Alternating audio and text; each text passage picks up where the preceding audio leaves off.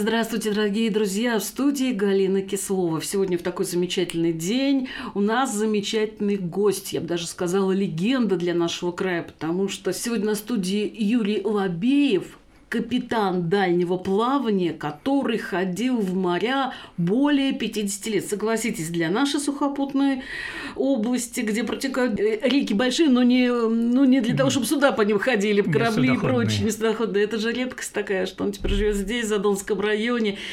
И мы рады, что он сегодня на студии. Здравствуйте, Юрий Максимович. Здравствуйте. Расскажите, пожалуйста, как так случилось, что вы связали свою жизнь с морем?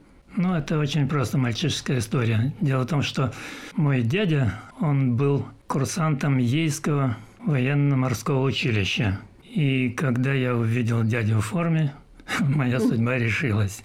Все, я прикипел к этому делу ну, как-то вот прикипел. Ну, все мечтают, давайте так говорить, другие поколения, может, космонавтами хотели быть и летчиками, а так, чтобы вот прикипеть и чтобы все это совершить, вот для меня всегда, знаете, очень важно э, в истории человека поступок и в нем первый шаг. Вы знаете, дело в том, что я впервые увидел символ надежды. А символ надежды в, во флоте в любом – это якорь. Вот этот э, символ надежды меня очаровал. Просто я не понимал более красивого знака, не видел более красивого знака. Ну, естественно, тельняшка флотская, естественно, он был очень высокий, красивый, мой дядя, и мне хотелось походить на него. И потом мой э, старший брат, еще после войны, он заканчивал ремесленное училище, но ремесленное училище в городе Туапсе – судостроительное ремесленное училище. И приезжал сюда в отпуск тоже в форме, в тельняшке, и это еще более подогревало мои желания. И когда мне исполнилось 16 лет, я не стал заканчивать школу, мне не терпелось. Я поехал к брату, но это было уже в городе Поте, тогда грузинская ССР была, и поступил на завод – учеником сборщика-достройщика. Через три месяца закончил э, значит, эти курсы и работал почти два года сборщиком-достройщиком на судостроительном заводе 201. Это завод военно-морского флота. То есть я сразу свою жизнь связал с военно-морским флотом. Я ремонтировал эсминцы 201 проекта, э, малые охотники, сторожевые корабли. И как только мне исполнилось 18 лет – я сразу пошел в ВСГ. Это отдел вспомогательного флота. И в отделе вспомогательного флота поступил матросом на танкер «Арагви». Вот с тех пор началась моя уже жизнь на воде. Сначала я строил корабли, а потом я начал уже ходить на них. Вы 12 лет, э, ну так гласит легенда, ходили под э, знаком военным.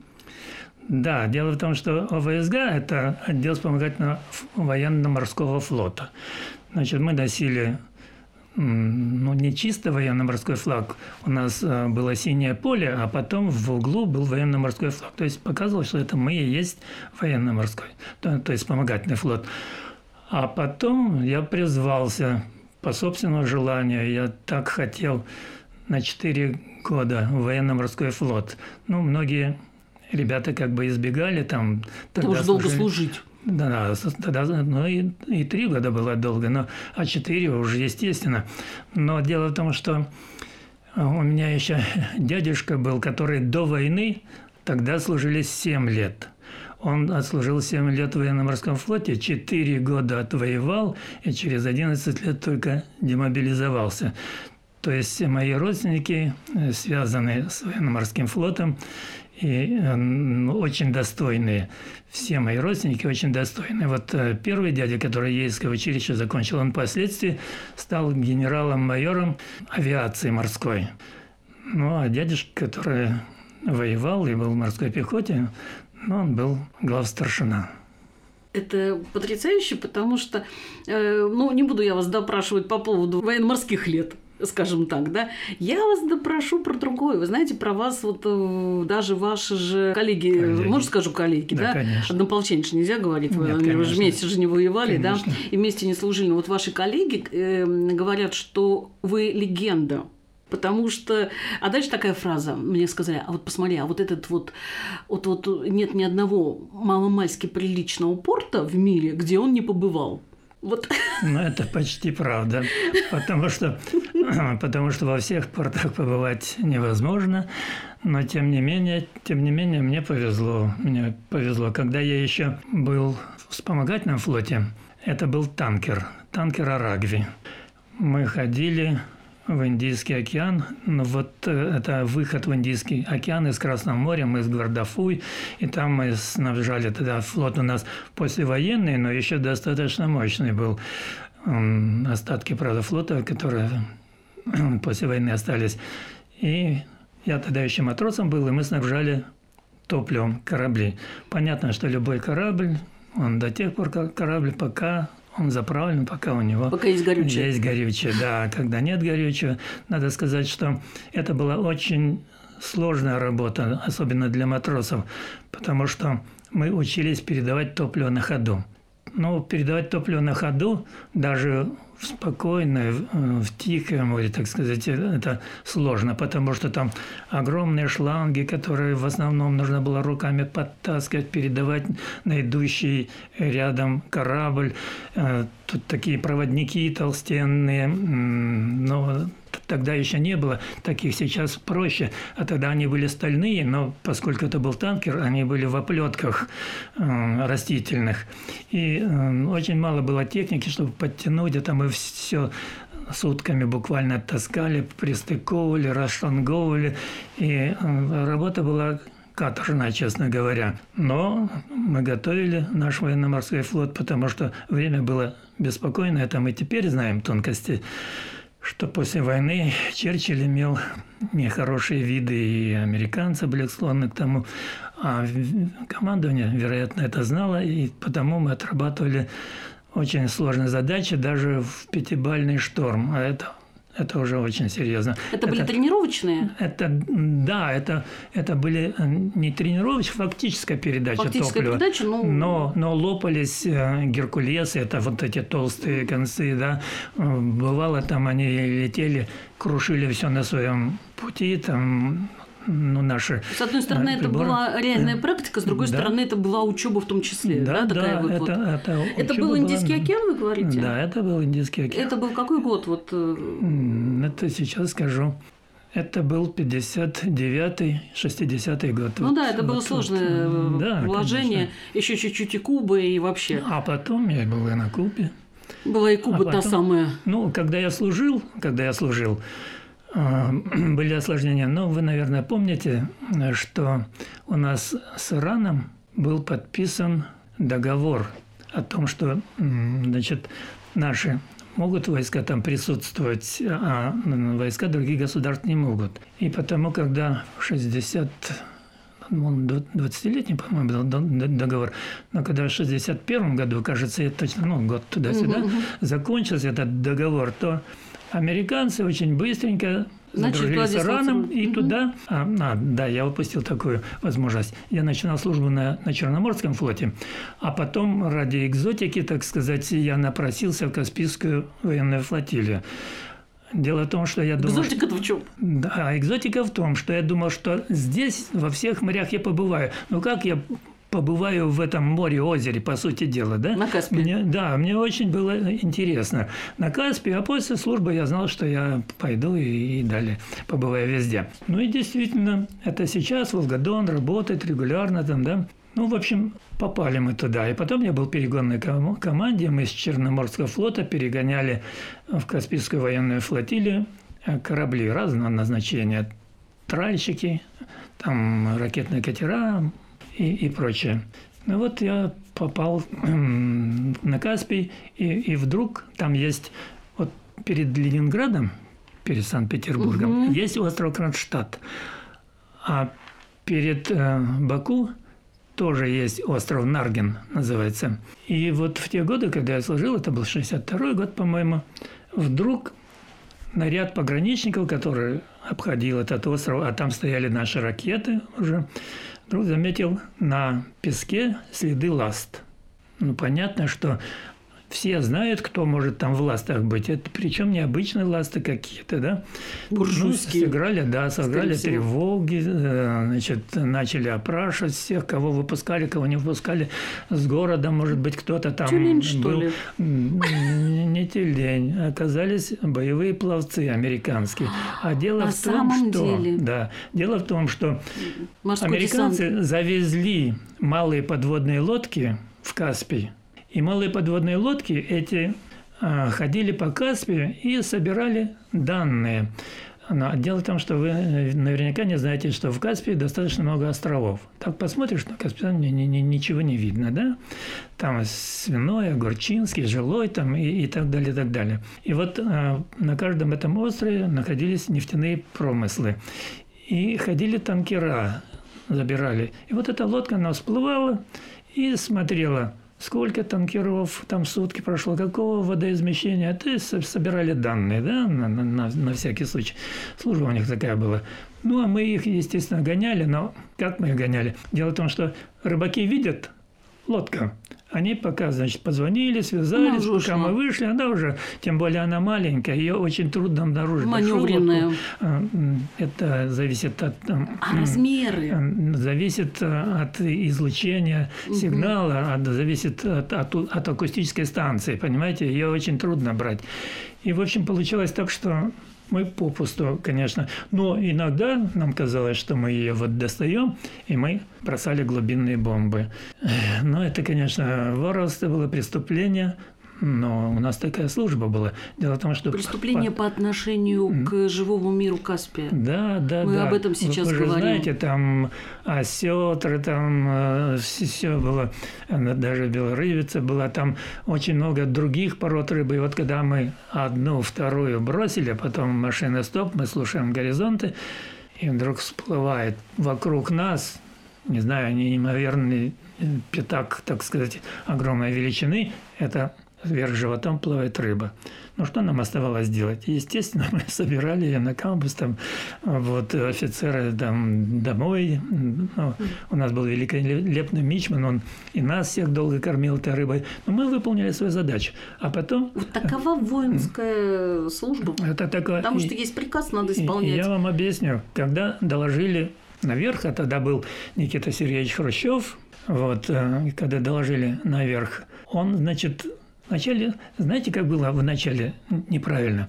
Вот командир обнаружил, ну, акустик обнаружил, командиру доложил. Командир что делает? Командир докладывает э, в Баку на шишку, как говорят, Это там, там на горе штаб, да? Ну, хорошо, если это днем, хорошо, это утром, там, а если это в полночь, вот командир думает, лодка в самом деле это или не лодка, такого сигнала, ну, не- ну, практики никто маленькую лодку не брал, пока она работает, там, и акустика, да, звук-то понятно, а когда она прекратила, и вот в эхопеллинге очень трудно, так сказать, ее взять.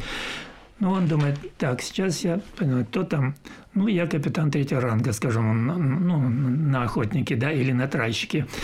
А, а там, значит, капитан второго ранга или капитан первого ранга дежурит, я его, а Пока он ну, подумал, уже все лодки всё-таки, ушли. Да, ну, все-таки докладывает. А тот сидит и думает, так, адмирал дома, мне будить его, не будить, как-то еще случаев таких вроде не было. В конце концов, звонит он адмиралу, примерно часа через полтора адмирал звонит в Москву, и только тогда говорят, бомбить. Она вошла уже в нейтральные воды, со совершенно уже в иранские воды, и, и- и кого бомбить, и Кого что бомбить. бомбить. А когда пришел Никита Сергеевич, вот у меня к этому человеку неоднозначное отношение. Когда он пришел, он сказал, обнаружите подводную лодку – бомбить. Обнаружите боевого пловца – бомбить. Обнаружите что-либо похожее на боевого пловца или подводную лодку – бомбить без предупреждения. Ну, это, конечно, это здорово.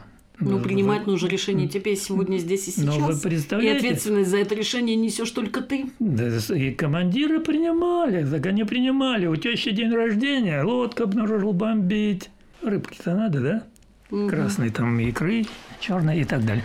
Ну, вот такие э, Бывали издержки были, да. А если мы вернемся, вот, э, вернее, отправимся в гражданские путешествия, вот да. э, я вернусь к тем самым, скажем так, странам.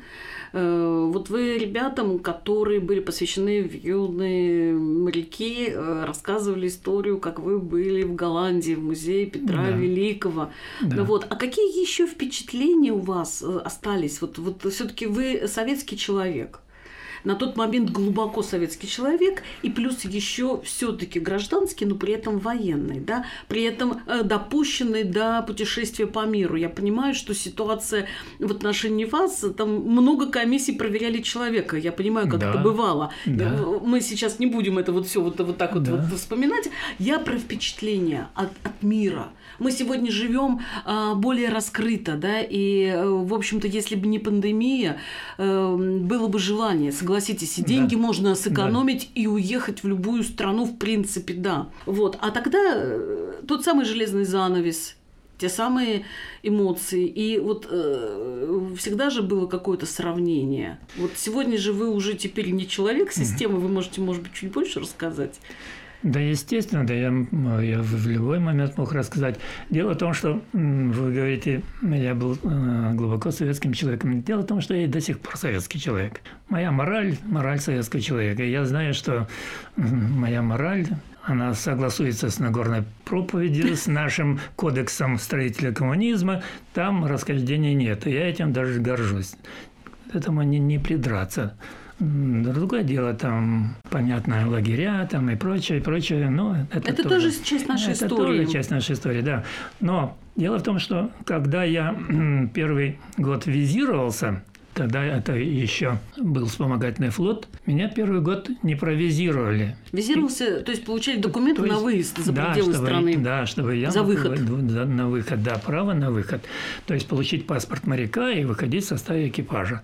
Но дело в том, что меня не провизировали, и я не понимал, почему. И я не понимал, почему, но были догадки разные. Дело в том, что тогда очень придирались ко всему, к родственникам, там, к какому поколению. Я, колено, Даже к тем, я, про которых вы ничего не, не знали. Да, очень придирались. Но у меня была, так сказать, наша беда. Отец у меня был пленен под Оржевом.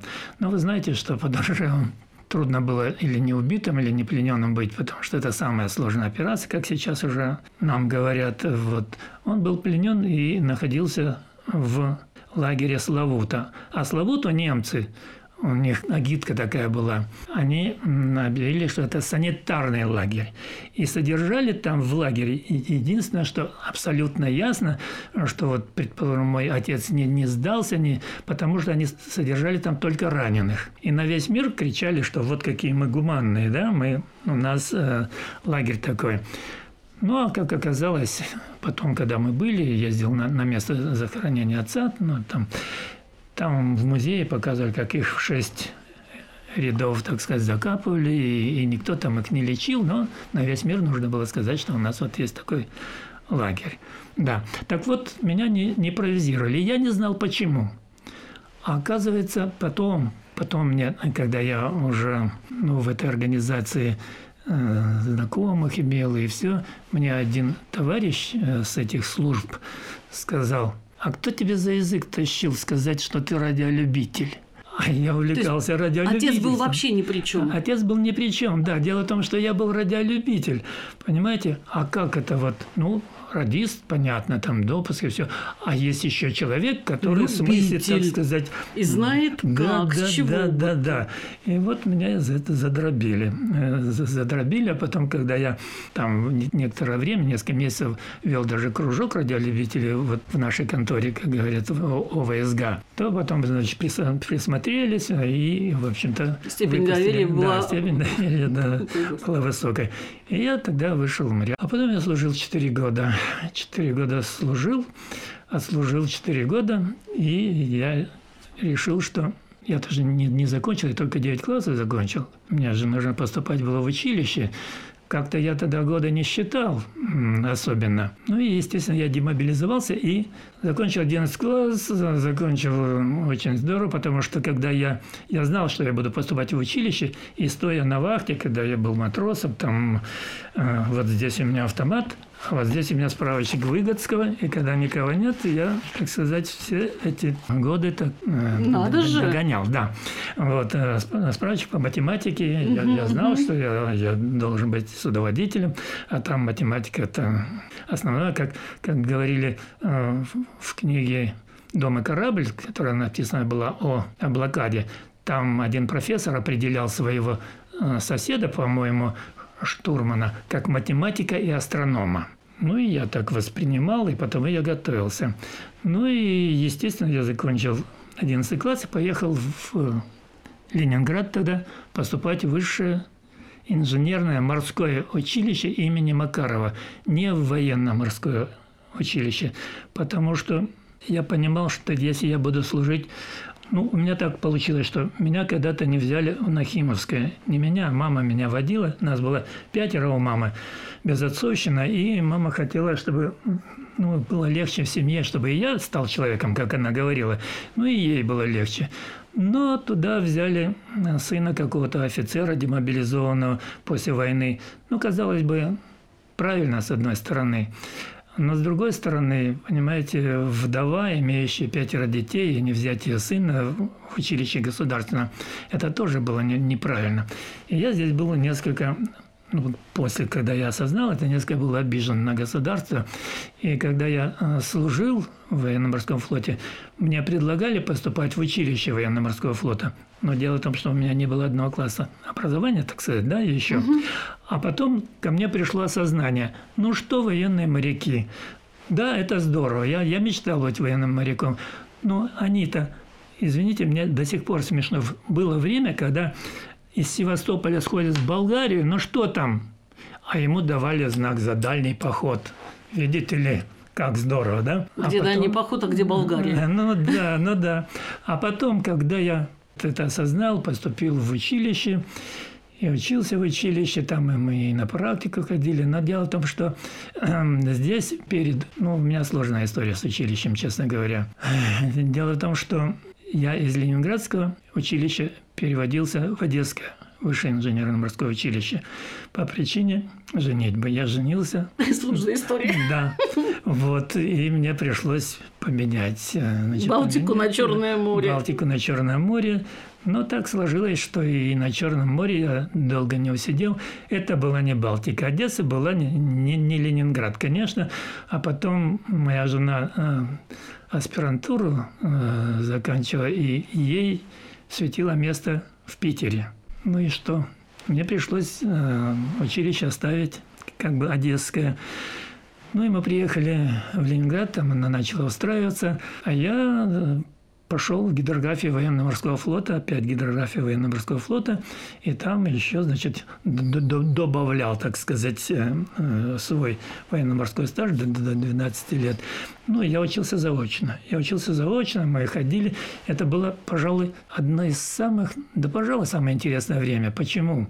Потому что гидрография военно-морского флота – это не просто военно-морской флот, это наука военно-морского флота. Это наука, которая изучала океан, море, изучала э, глубины, э, изучала соленость воды, Рельеф. течение, скорость, э, да, плотность, температурный язык, слой скачка. Вот это все, о чем ну, я так в общем объясняю, это все было очень важно для военно-морского флота и особенно для подводных лодок. Потому что, ну, знаете, вы ну, простую истину хозяйки. Когда она делает э, рассол для огурцов, она бросает э, яйцо в рассол, угу. и если плавает, то это то, то, что надо. Если всплывает, то хорошо. Э, да, если плавает, то угу. не, не ложится, да? Угу. Вот нужно столько посолить, чтобы...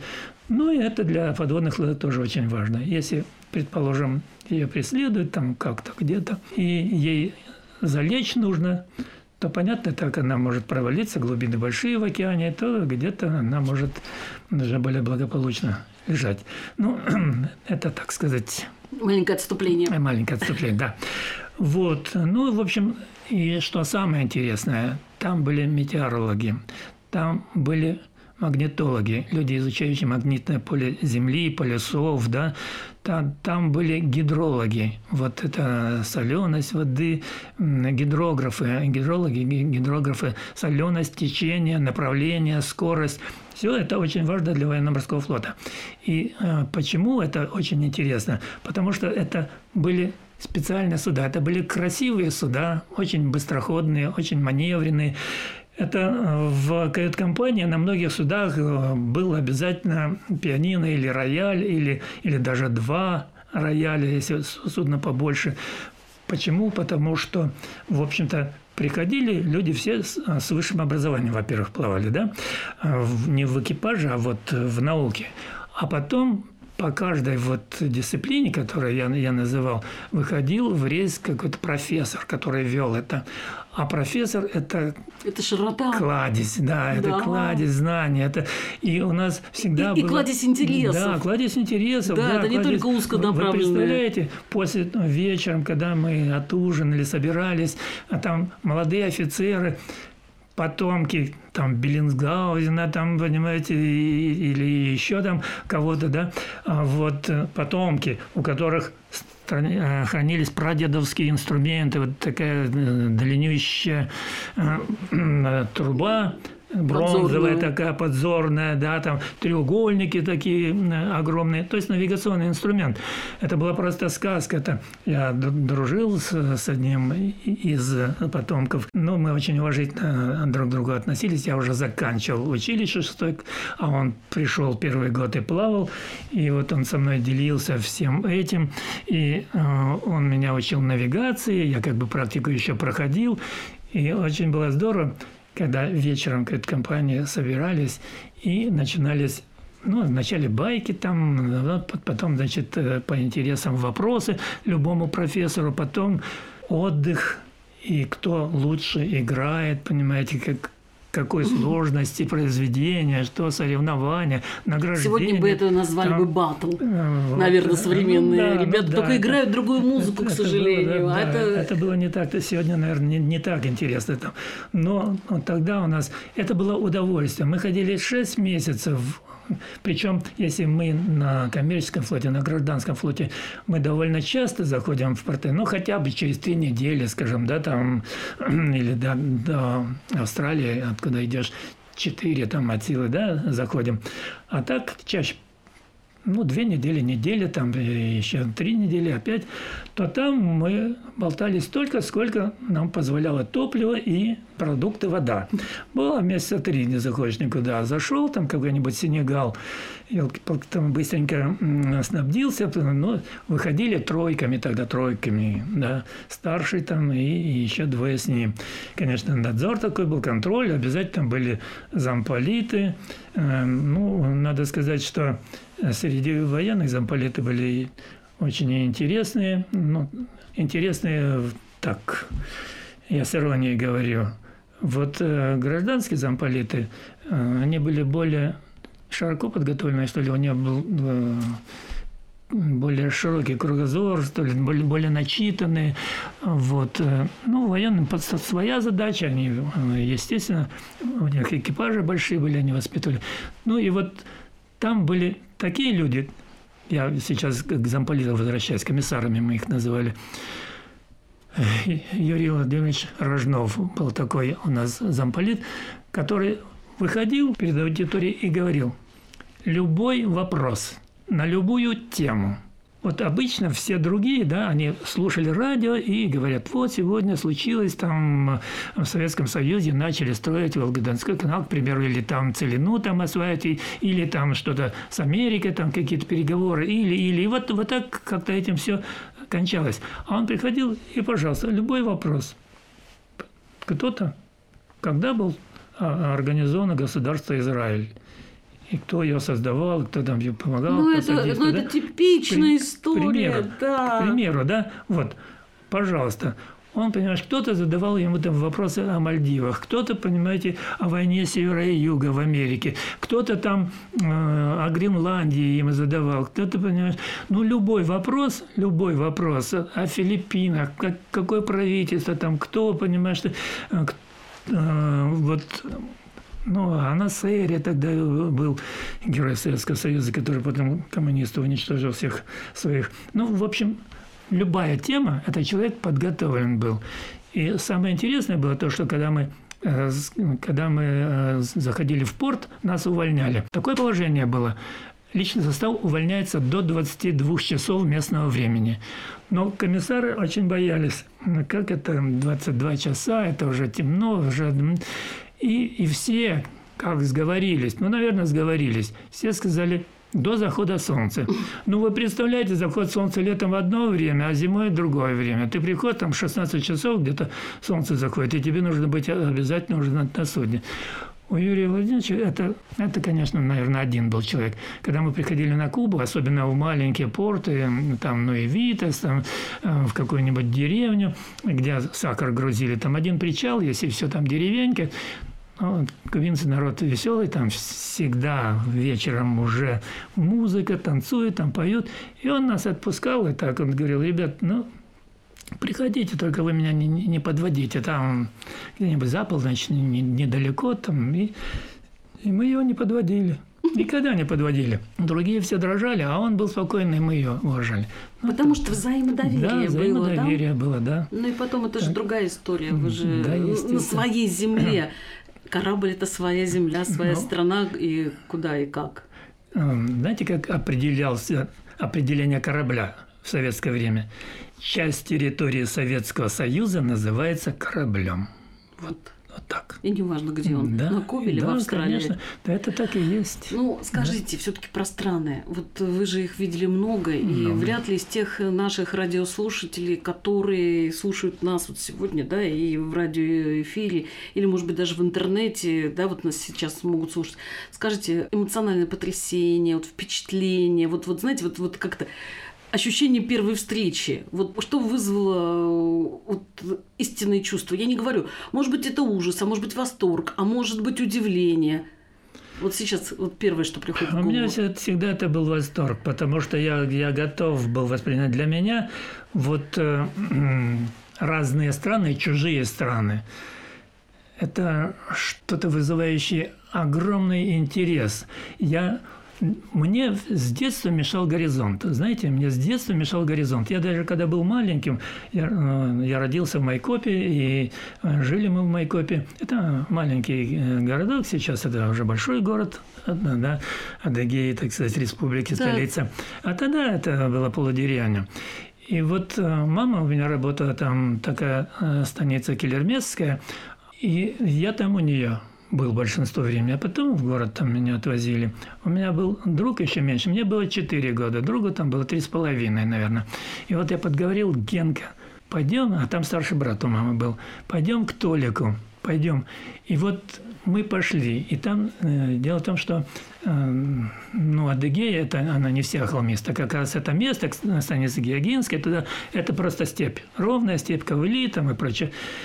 И вот мы идем, понимаете, и вот мне мешает, что там дальше за горизонтом, что там дальше за горизонтом. Мне мешал всю жизнь горизонт. Да, мне хотелось посмотреть, что же там. И потому я в эти страны, ну, первое, там, Албания. Албания, а тогда был м, великий воин Албании Скандерберг. Это мы когда еще дружили с Албанией, вы зашли туда.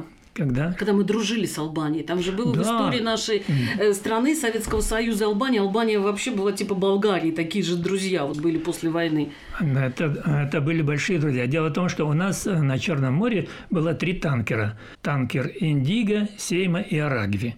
И вот э, танкера, которые снабжали корабли военно-морского флота. И э, Севастополь подарил албанцам, они носили нашу форму, все у них, кроме только у нас на звездочке там был серп и молот, белый круг серп и молот, а у них красная звезда была, да?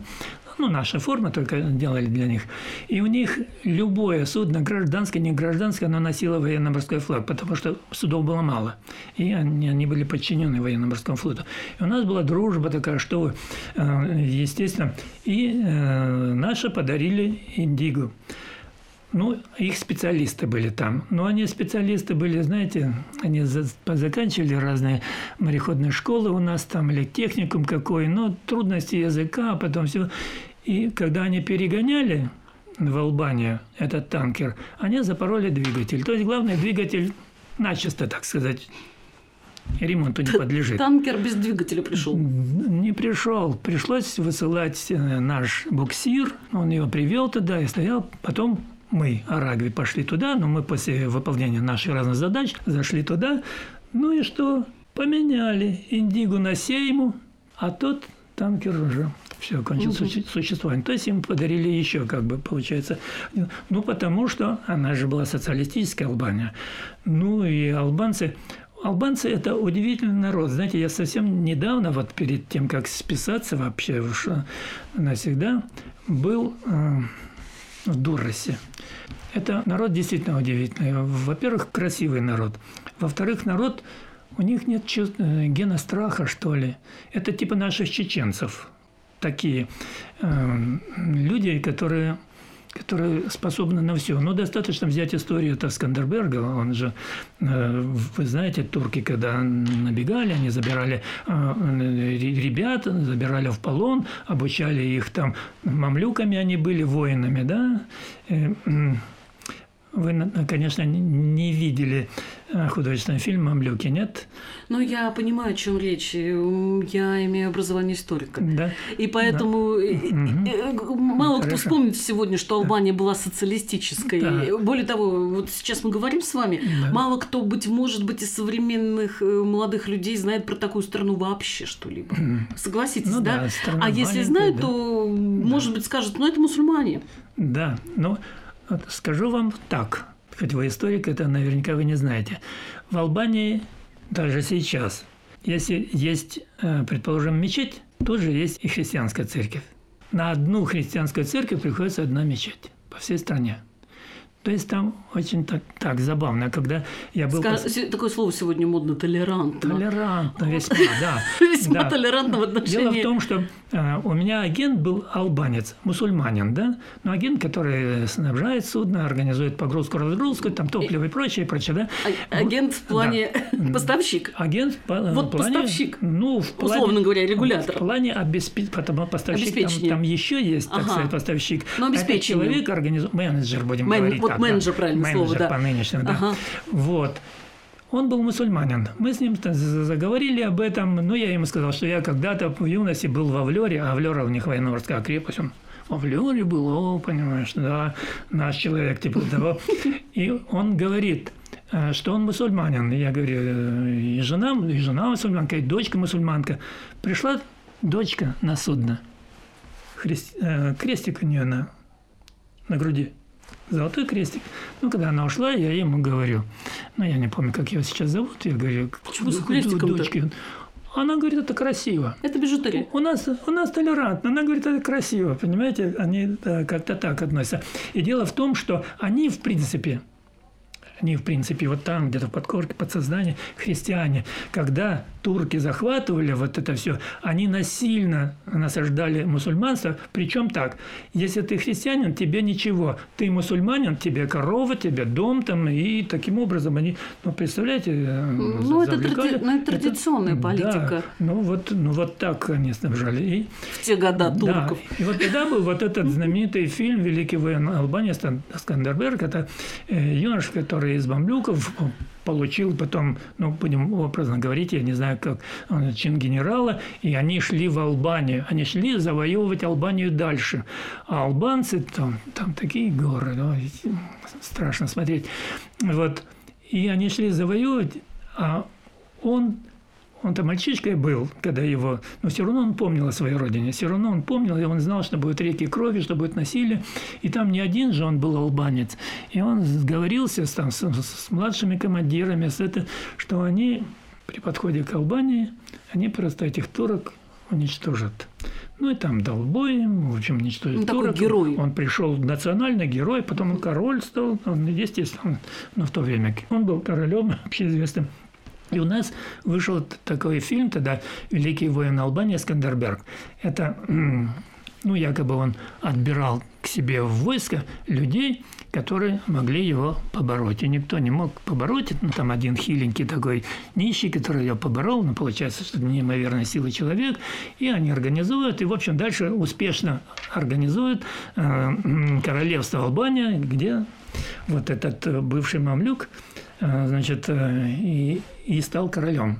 Ну, к счастью, всего народа. Понятно. Не стал он ломать, э, выгонять мусульман, там, насаждать, потому что он и сам к тому времени, наверное, был мусульманин, так думаю. Наверное, вот, вот. это впечатление Албании одна из первых стран, которая была. Может быть, поэтому вот такое ощущение. Это, это была первая страна. Да. Но, но я э, должен вам, э, как историку, сказать, может, даже вы историк, и в какой-то части лингвист, наверное, да, в принципе, я впервые из, в этом фильме извлек пользу иностранного языка. Я вообще настолько русский человек, что мне иностранный язык ну, не шел никак. Не признавал я его. Я в школе учил немецкий, потом я в училище учил английский.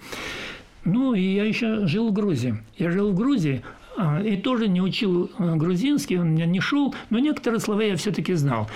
И вот там история такая, два мальчика там пасли э, коз, овец, их э, полонили и, естественно, в Турции. Естественно, они стали мамлюками, естественно, и оба очень стали, ну, генералами, будем говорить, да. Угу. Один э, Генуэзской республики генерал, а один остался в Турции. И они стали врагами. Ну, как тот там э, очутился, я не знаю, в Генуэзской республике. Но э, быстро излагаю. Значит, случилось так, что они уже, будучи генералами, они сошлись в бою. Они сошлись в бою, ну, там рубятся все вокруг, и тут два генерала, два таких красивых, сильных мужчины. И вот, э, вот этот э, турецкий мамлюк, генерал, да, вдруг наносит смертельный удар генуэзскому красавцу такому мужчине. И тот падает, и в это время произносит слова, которые, наверное, все произносят перед смертью. Он произносит «деда», то есть «мама» по-грузински. И вдруг этот генерал останавливается. Прозвучало грузинское слово «мама». Вот этот мамлюк упал, и он понял, что это грузин. Он зашел с лошади, склонился над ним и увидел это у Хвича. Он, Гоча этот был э, турецкий, а тут Хвича, мальчики. И у него здесь была такая длинная родинка э, на, на, То есть ушах. Он, он узнал да? своего на, друга детства. Бы, он узнал друга детства. И все вдруг в нем проснулось, и он начал рубить этих турецких мамлюков. И, в общем, ну, когда они увидели, что он выступает, и они изрубили этого генерала, и они друг на друге лежат, и там какая-то трогательная заключительная речь была. Я сейчас не помню ее. Так вы языки-то теперь знаете? Ну, теперь-то я знаю, конечно. А, а какие языки? Ну, английский знаю, немножко немецкий, пока-пока там испанский, ну, это так. А так, испанский зачем вам нужно было? А дело в том, что Зачем? Зачем? Дело в том, что половина планеты почти говорит на испанском языке, извините. Все завоевания Америки, там все это испанцы, да, и там далее во, во многих других местах, и, и вот э, в Африке, вот это Сеута, нынешний там против Гибралтара там, угу. городок и все, да, это же, это же в, часть в этом была необходимость. Да, да, дело в том, что, да, понимаете, мы все должны международный язык английский, все документы мы подаем, все на английском языке, и все обязаны знать английский язык. Но когда, предположим, кто-то приходит в страну, э, ну, скажем, испаноязычную, да, и что-то у меня не совсем с документами там, что-то я подмочил, чего-то там не досчитали немного, да, потому что море есть море. Знаете, когда волна ударяет, это 40 тонн приблизительно бьет в крышки трюмов, э, где груз там, который нельзя подмочить. Ну, случилось так, да? И если я с ним начинаю говорить по-испански, там хотя бы несколько слов, я уже его человек, все, он уже для меня все что угодно сделает. Вот просто, казалось бы, да? Уважение. А, люди, уважение сразу, числе, да. да. И потому, да, и потом... Ну... Говорят, итальянцы принципиально, вот ну я сейчас немножко в другую да. страну перееду, итальянцы э, чуть ли не принципиально не говорят по-английски. Mm. И для них итальянский очень важный язык, и они считают, что если ты приехал в мою страну и хочешь со мной говорить, то говори лучше на моем языке. Да, это если не официальные отношения, когда ты моряк, ты приходишь, у тебя все на английском языке, то да, французы тоже они принципиально не говорили. Ну, вы вспомните хотя бы Столетнюю войну, хотя бы, да, они воевали. Могли они бы. неоднократно воевали. Они воевали даже за такие, казалось бы, пустяки, которые нам непонятно. Там э, провинция Дак есть э, на юго-востоке э, Франции, почти на, почти на границе с Испанией, да. И вот там есть великолепное вино, Мадерон называется. Мадерон. Так война была даже из-за Мадерона. Они хотели от, отвоевать вот эту провинцию, чтобы, понимаете, вот так они друг друга терпеть не, не, не могли. А сейчас французы почти все говорят, останови любого, и он тебе что-нибудь он нам скажет. Да, да. Там, он скажет, что немного говорю или что-то. Все говорят на этом языке. Скажите, а вот э, все-таки вот ваш такой э, зрелый период, это 60-е, 70-е годы, да, и 60-е годы, в принципе, вот э, это же время mm-hmm. такого э, романтического героизма, прошу прощения за, вот, может быть, я неправильно думаю, и в стране в нашей было так это все на подъеме, да, может быть, до 68 -го года. И э, в мире так было, да, и, не знаю, Куба победила. И вот эти вот э, кубинские руководители, они тоже были таким олицетворением революционного романтизма, такого еще раз подкрепляющего э, ту жизнь, которая нас окружала, да, ну как, как не влюбиться, уж извините, я с женской точки зрения, не влюбиться там в Фиделя, в Че Гевару и так далее. Вы вот эту всю историю, вы же можете ее знать немножечко с иной стороны. Ну, мне так кажется. Да, естественно. Естественно, мы были влюблены в Кубу. Мы, она была влюблена в Союз, а мы были влюблены в Кубу. Вот э, Куба, любовь моя, остров зари багровый, знаете, наверное, да, эту песню, конечно. да. И мы ее э, распевали, и когда мы приходили. Это была бедная очень страна, это была очень бедная, но они просто смотрели на нас горящими глазами. У них э, там в Ноевитосе, а Ноевитос знаете, кто такой Ноевитас был? Нет. Представьте, я... Ну, вот. вот вообще, вот... Ноевитас... Камила Синфуэгаса знаю, Ноевитаса нет. Ноевитас – это был, э, скажем, Сталин для них. А если Э, Фидель Кастро был Ленин, условно говоря, да, то ну и Витес был Сталин для А них. как они сосуществовали? Но, но дело в том, что это когда они боролись, когда они воевали, когда и ну и Витас погиб. И А-а-а. остался, да, Фидель, остался Фидель. И когда, э, значит, они начинали свою войну против Батиста, они его, так сказать, изгоняли, там были сражения разные. 12, и, только 12 и, до Сьерры дошло, да, когда дошли. И вот он захотел ну, там сражение на Палае свиней было там у них и прочее. Э, Фиделю было не устоять. Но он э, университет закончил. Отец у него был крупным лантифундистом. У Фиделя? Да, у Фиделя. Но он был, а, в принципе, юристом-то неплохим. А, а Фидель был, был да. Адвокатом. Был адвокатом, был, естественно, учился в Гаване в университете.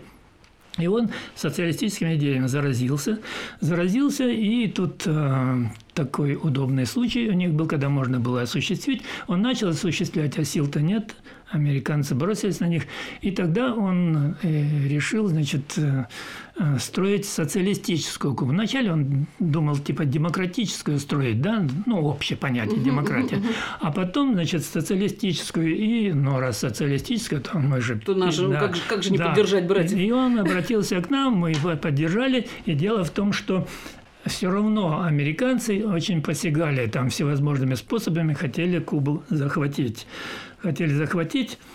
И у нас были очень сложные отношения. Помните, тогда холодная война была. Карибский и, кризис. Очень Карибский кризис. И дело в том, что наши суда, вот гражданские суда, наверное, расскажу интересную историю.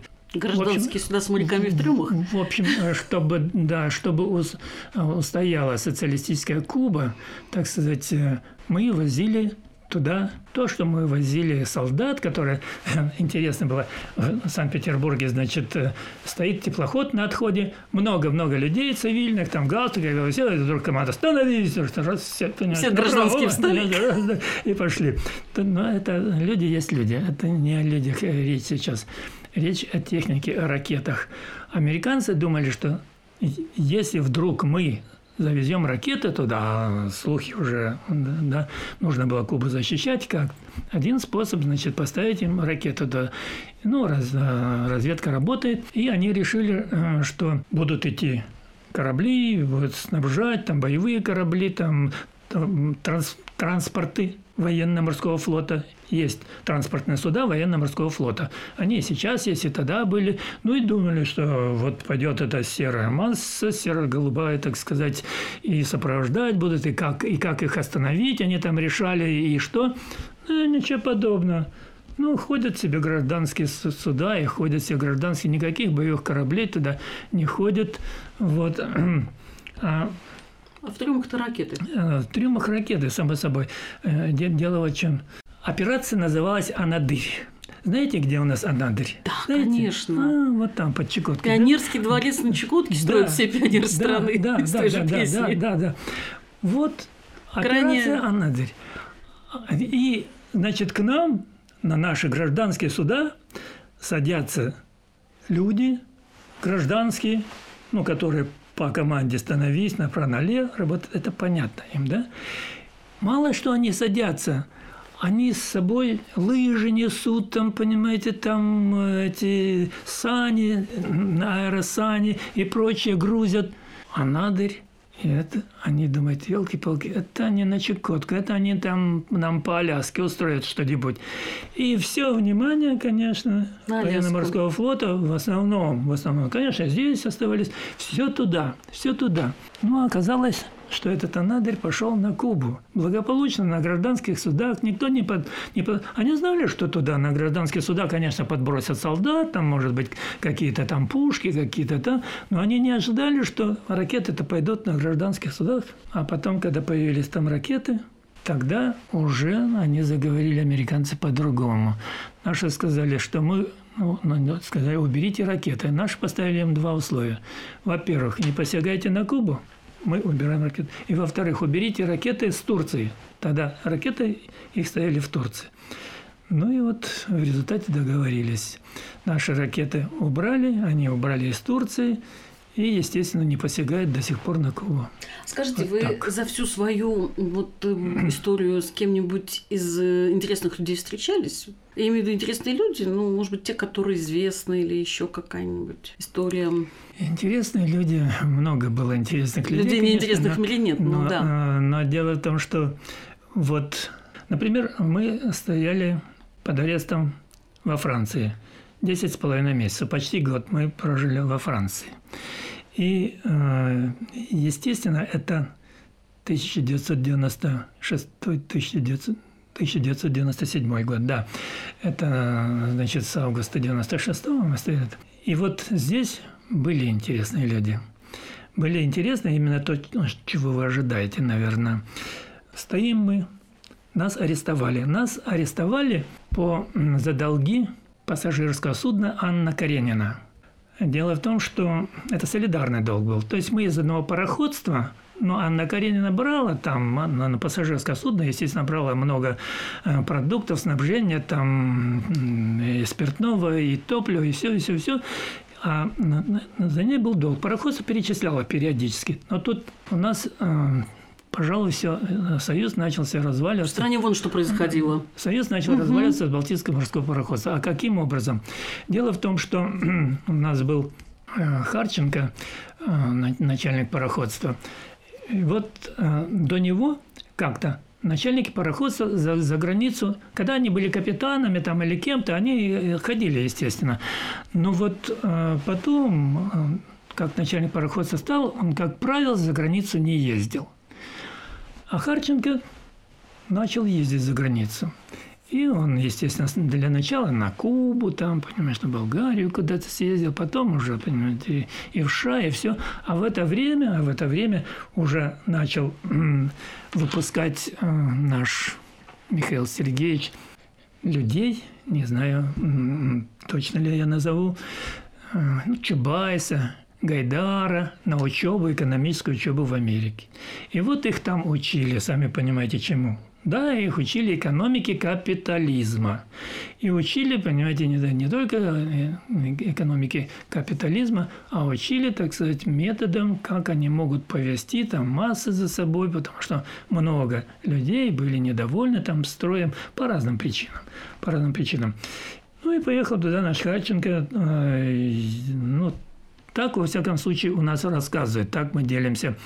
Ну, приезжает он э, в Америку, и ему там говорят, э, ну, естественно, с каким-то крупным боссом там разговаривает, и он им, босс говорит, ведь у тебя есть машина? Он говорит, есть. Какая? Он говорит, Волга. 24-я. Russian лимузин ну, газ. Да. Но, значит, когда-то, когда наши стали делать Волгу и поставлять ее сюда, в, э, в Голландию, в Бельгию, то они посмотрели и сказали, да, это еще не машина, но уже не трактор. В общем, они так оценили. Ну, вот он с гордостью сказал, да, а квартира у тебя есть? Он опять э, говорит с гордостью, да, у меня трехкомнатная квартира там не знаю, сколько, 80 с чем-то метров, да? Угу. Так, ну, а как ты получаешь? Ну, да, за рюмкой там, ну, так рассказывают, передаю, как слышал. Значит, что ты получаешь? Ну, говорит, ну, а что? Ну, тысяча долларов, плюс там еще там 500, 750 рублей, там, ну, еще там разные. Ну, угу. Тот смеется и говорит, а вот у меня, понимаешь, ты три машины – и, ну, и называют машины Rolls-Royce, там, понимаешь, да, да, это, это, да. Вот. А зачем тебе три машины? Ну как, одна моя, одна жены, одна, так сказать, когда чья-нибудь подломается, мы да, на ней, да. У меня вот дача, понимаешь, что 200 метров, там у меня квартира, тоже там 200 с чем-то метров в городе, там на это, да. У меня, но я, в принципе, вот э, такой же человек, как ты, это начальник пароходства, но у тебя 300 судов, а у меня 7, а я живу вот так. Понимаете? Ну и картинка себе, да. В общем-то, задумался. Он говорит, у вас же сейчас замечательный глава, так сказать, замечательный президент. Он же разрешает вам многое. Организуйте ООО. Ну и говорит, ты плати там э, комсоставу, капитанам, ну немножко и рядовому составу, добавь, да они за это вот тебе проголосуют. Ну и, естественно, он приезжает и начинает агитировать нас. Ну, я уже к этому времени капитан, естественно, там собирает и говорит, ребята, давайте организуем, сейчас демократия, там это, вот вы будете гошники. Вот он говорит, ну сколько ты сейчас получаешь? А у нас было все равно тогда. Я на маленьком судне, предположим, у меня судно 5000 тонн, э, ну, или он, у меня судно 25 тысяч тонн, я хожу в Австралию, он ходит только сюда на Бельгию, получали все одинаково. Капитан есть капитан, да? Ну и что? Ну, что, что ну, 500 долларов, понимаешь, плюс 250 рублей, так сказать, э, советскими, да? Вот, э, ну и еще там за, за различные дополнительные работы, экипаж, который делает, ну еще тогда были чеки платили, угу. ну э, чеки. Ну типа валюта. Да, типа валюты такая, да. Можно было в, у нас в Альбатросе, в Березке отовариться еще, да. Ну примерно еще там 100-150 там чеков. Хорошо, хорошо, и тут все бросились что-то, да, давай, давай, давай, давай. Нельзя сказать, что я был провидцем, но меня все это не устраивало. Дело в том, что я вот когда пришел на этот коммерческий гражданский флот, все так, все покупали какие-то вещи, потом их привозили, перепродавали там в три, в пять дорогов, да, и этим существовали, хорошо существовали. Ни я, ни жена, мы как-то не такого совершенно склада. Мы вот эти чеки, если мы продавали, мы их продавали так, как он стоит. 10 рублей стоит чек, предположим, мы его продавали, да, или сдавали в кассу в пароходстве, или там кто-то у Альбатроса покупает, мы им продавали и все. И никогда, так сказать, не, вот эти шмутки никогда не покупали, не, не, ну, не знаю, я и до сих пор не могу ничего не продать. Вот. Ну, а люди так существовали. Ну, обвинять тоже, тем более, когда рядовой состав, он поменьше получал, и, и вовсе. Ну, вот как, как-то так было. Так ну, что во Франции и было? Когда, так вот во Франции, сейчас заканчиваю. Значит, э, когда э, начальник пароходства сагитировал нас всех, мы стали ООО. А что такое ООО? Если мы раньше были государственное судно, то согласно Кодексу торгового мореплавания судно государственное не могло быть арестованным или на него наложено какое-то материальное взыскание только с разрешения Совета министров Союза СССР. Ну а коль мы ООО, то, считай, частное. то частное судно. А раз частное судно, нас раз за долги Анны Карениной. И на 10 месяцев гуляйте, ребята. И вот тут мы сидим. Воды нет, еды нет, денег нет. Париж за окном, да. фактически. Да. Ну, условно Париж говоря. За... А, 400 километров. Да. Что, за окном, разумеется. И вот мы, значит, сидим, и вдруг на другой день буквально, ну, девочка, агент была у нас, э, я ей говорю, меня два раза выкупали, и в этот раз выкупят. Мне везло. Это я единственный был капитан, который два раза выкупали. И я предпоследний капитан, чье судно продали вообще. Последний он был очень далеко в Австралии, потом просто, значит, дольше там. Угу. Вот. А так мне везло. Я не знаю почему, но и судно арестовали. Через постояли две недельки, через две недельки выкупили, другое арестовали, выкупили. Ну вот, а здесь, раз я говорю агенту это, и говорит, да, меня выкупят сейчас, постоим. Однако две недели прошло, понимаешь, третья неделя, она говорит, все, приехали. Пароходство, так сказать, отказалось. Оно будет вас снабжать только деньгами на продукты Э, периодически по мере необходимости. Вот так было составлено. Ну и ждем мы этих денег, денег нет. И тогда к нам на борт приходит морской интернациональный клуб. Приходят э, две женщины. Одна очень старенькая уже такая, мадам Оливу, которая заведовала этим клубом. Другая ее помощница, Мари Кристин. И они приходят, естественно, э, они по-английски говорят, но Мари Кристин похуже. И они говорят, ребята, нам история ваша известна, в чем нуждаетесь, чем можем, тем поможем. И вот они нас начали э, снабжать э, сначала продуктами, потом смотрят, что у нас нет топлива, электричество заканчивается, топлива нет, да, топливом, водой. Ну, а потом даже стали они нам, в общем, выдавать такие чеки интерклубовские, на которые мы могли пойти в магазин и отоварить его не только там продукты как-то они нам привозили, потом пароходство периодически присылало небольшие суммы, а нужна зубная паста, там нужна там, расческа, там мыло, там это, да. И мы могли, так сказать, уже достаточно безбедно существовать. Но примерно когда эти женщины пришли, дня через три на борту появляется еще одна женщина. Женщина лет 60 э, с небольшим, знаете, обычно одетая ничем, казалось бы, не, не выделяется, но у нее прекрасный русский язык, прекрасный, просто заслушаешься.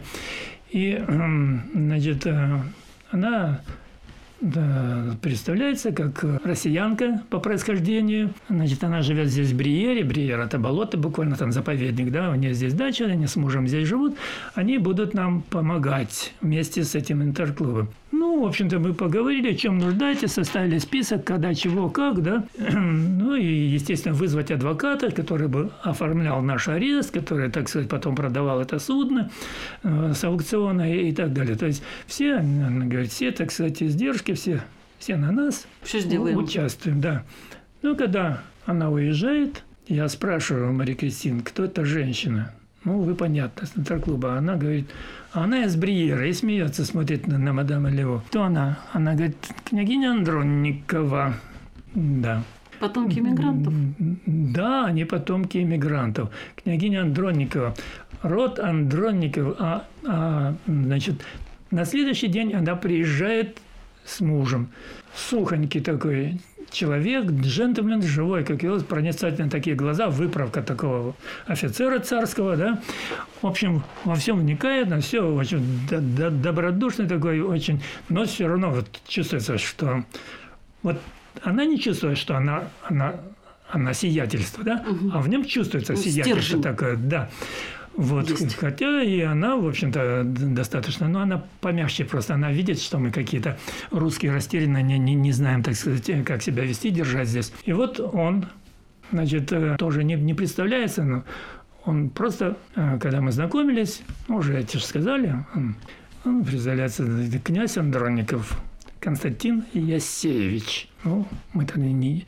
Я слышал эту фамилию Андронникова, причем я слышал, я читал о Валентина Пикуля. Я читал, а, а, но в самом не, не, неприятном, так сказать, угу, как, как это свете он показан.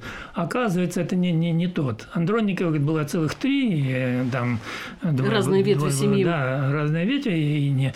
А это, оказывается, ведь, значит, некогда был византийский император, император Андроник.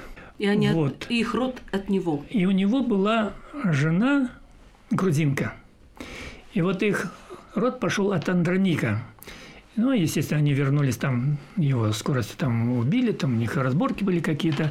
В общем, он власть уступил, неважно. Они вернулись в Грузию, и здесь образовался этот род Андроника, да. Но когда они э, под, э, под руку России, так сказать, стали, да, когда они попросили Россию их взять под свое покровительство, то они очень честно и достойно служили царю. И чтобы показать свое истинное расположение, они поменяли свою фамилию Андроникашвили на Андрониковый. Андроников он стал. И этот э, князь, он с мамой во время революции из Крыма Белогвардейского, он уехал к тете во Францию. А тетя раньше эмигрировала его. Э, тетя эмигрировала, и он уехал во Францию, а отец остался. И он в врангельском движении, он был против советской власти, он воевал против советской власти, он остался в России, только в 1937 году его достали, расстреляли. А до этого он и в движении антисоветском в Германии там участвовал. Ну, во всяком случае, ему удавалось как-то э, скрывать э, свое истинное, наверное, лицо, положение убеждения. Ну, во всяком случае... Потрясающе то, что спустя столько лет, не видя никогда Родины, России, Грузии, они пришли на помощь вам? Да, да. Вот, вот он уехал четырехлетним мальчиком. А, и, и там, значит, э, это князь Андроников. А княгиня Андроникова, это она недавно стала Андроникова, лет семь, как они поженились, а до этого она была замужем за шотландским дворянином, который служил в России до 27 года, но какой-то э, представитель военной атташе, что ли, был, да, и вот мама ее уехала, ее туда забрала, они вообще Россию как таковую не, не, не видели. То есть они видели ее, но, но не жили в ней. И вот э, я в 1996 году э, как-то шел по э, Московскому проспекту в Ленинграде, и народ толпится, что-то какими-то флажками машет. Ну, я так выдвинулся у тротуара стоит. Ну, меня милиционер грубо так оттолкнул. Я, ты, что, я советский человек, ты меня, так сказать, толкаешь, кто ты такой? Оказывается, в это время наносил визит Деголь. Деголь. И Деголь ехал в открытой машине. Машина шла плавно, не, не так, как сейчас летает там. Она шла экскорт мотоциклистов, конечно, других автомобилей. Деголь стоял во весь рост, длинный такой двухметровый человечище, но уже не молодой, изнуренный, желтое лицо у него такое было. И он, он как только въехали на Московский проспект, он в мундире генерала был, как он приложил руку, и до конца Московского проспекта, это километров 10-12, наверное, он ехал, приложив э, руку и держал столько времени ее, потому что, как он объяснил, потому что это все, что он мог предложить ленинградцам на то время, очень почитая их подвиг, вот эту блокаду, которую они выдержали, да, он огромное уважение оказывал им вот такой больной достаточно же человек, да, и я как-то, я не знаю почему, но там с ним было несколько человек, и я отметил почему-то среди всех вот таких крупных, там чудушненький такой Человек стоял, Ваш. брюнетик, да, такой, я, я не, не знал даже, кто он и что. И когда мы через много-много лет встретились, вот оказывается, вот этот Андронников, Константин Ясеевич, он был личным переводчиком Деголя. Он э, перед войной там был э, в этом, э, служил в Марокко, поскольку она была колонией Франции. Он был военный летчик. Потом во время войны поскольку он закончил университет, он преподавал в университетах во Франции. А потом, когда значит, освободили Париж, и Деголь там пришел, он, в общем, стал его личным переводчиком с русского, английского. Вы знаете, язык – это музыка.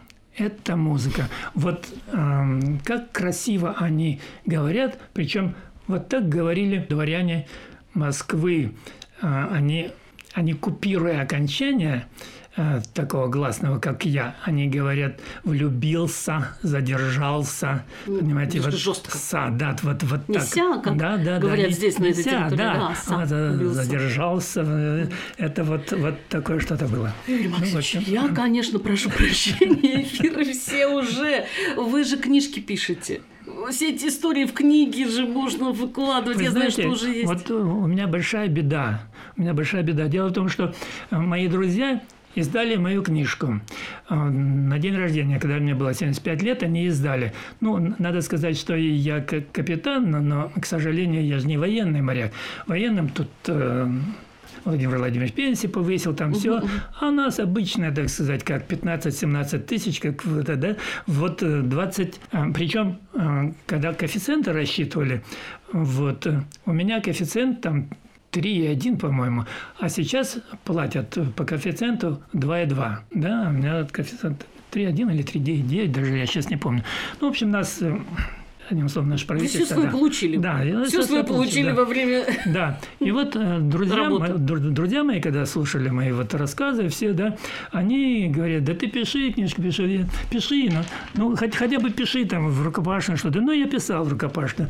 И они у меня, так сказать, мою папочку собрали, э, собрали и, и издали в Ельце мою книжку небольшую. И сделали мне подарок. Но они сделали всего 50 экземпляров. Причем 25 отдали мне, 25 себе, там, своим друзьям, родственникам, еще, еще, еще, еще.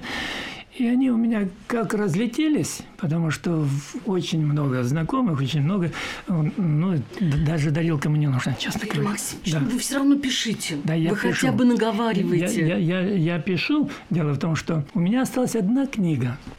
Я не, не могу вам ее оставить, я бы с удовольствием оставил, но но слишком я погорячился, что называется. Здесь э, рассказ, конечно, и тот, который я начал, не дал мне закончить, потому что ну, я основного не сказал. Ну, хорошо, ну, ну вы видели вот этот дом, то, то все, да, вот э, Наполеон восхитился и, и так далее.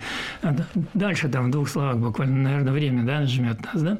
Вот. А дальше там такой же раме, значит, э, написаны стихи под портретом Александра. То есть вы были у, Андр... у Андронниковых дома? Да, да, я потом с ними дружил. Я потом был у посла России с ними. Я, я знаком с, с мэром э, это, Бордо, понимаете, вот, э, вот так, вот, вот, очень, вот, вот очень так близко, нечаянно. очень близко. С послом России, с Рыжовым, так сказать, я очень близко знаком э, был. Там э, да, самым знаменитым, не помню сейчас фамилию, летчиком их Франции, так сказать, с космонавткой да, французской я знаком очень близко. Мало того, я знаком со всем двором, если так можно выразить, великой княгини, великой княгини Романовой. Это это э, княгиня Леонида, вы, наверное, знаете, да, и с ее, и с ее дочерью Марией, и с сыном Георгием.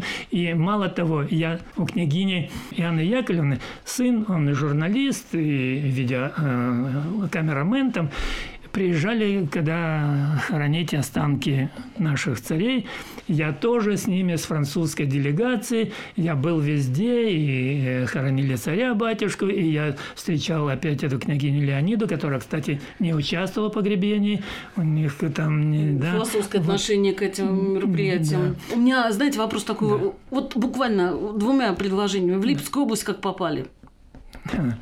У меня вот отец, двумя предложениями. Отец из Липецкой области. Он жил здесь э, в деревне Ржавец когда-то. Мы, проезжая отдыхать на юг, часто ездили, давай заедем в Ржавец. Заехали в Ржавец, тут мне уже скоро нужно было демобилизоваться, как бы, да, я же... Мы присмотрели эти места, красивые, замечательные, купили дом. Ну, вот а... так вот теперь да, да, капитан дальнего плавания, да.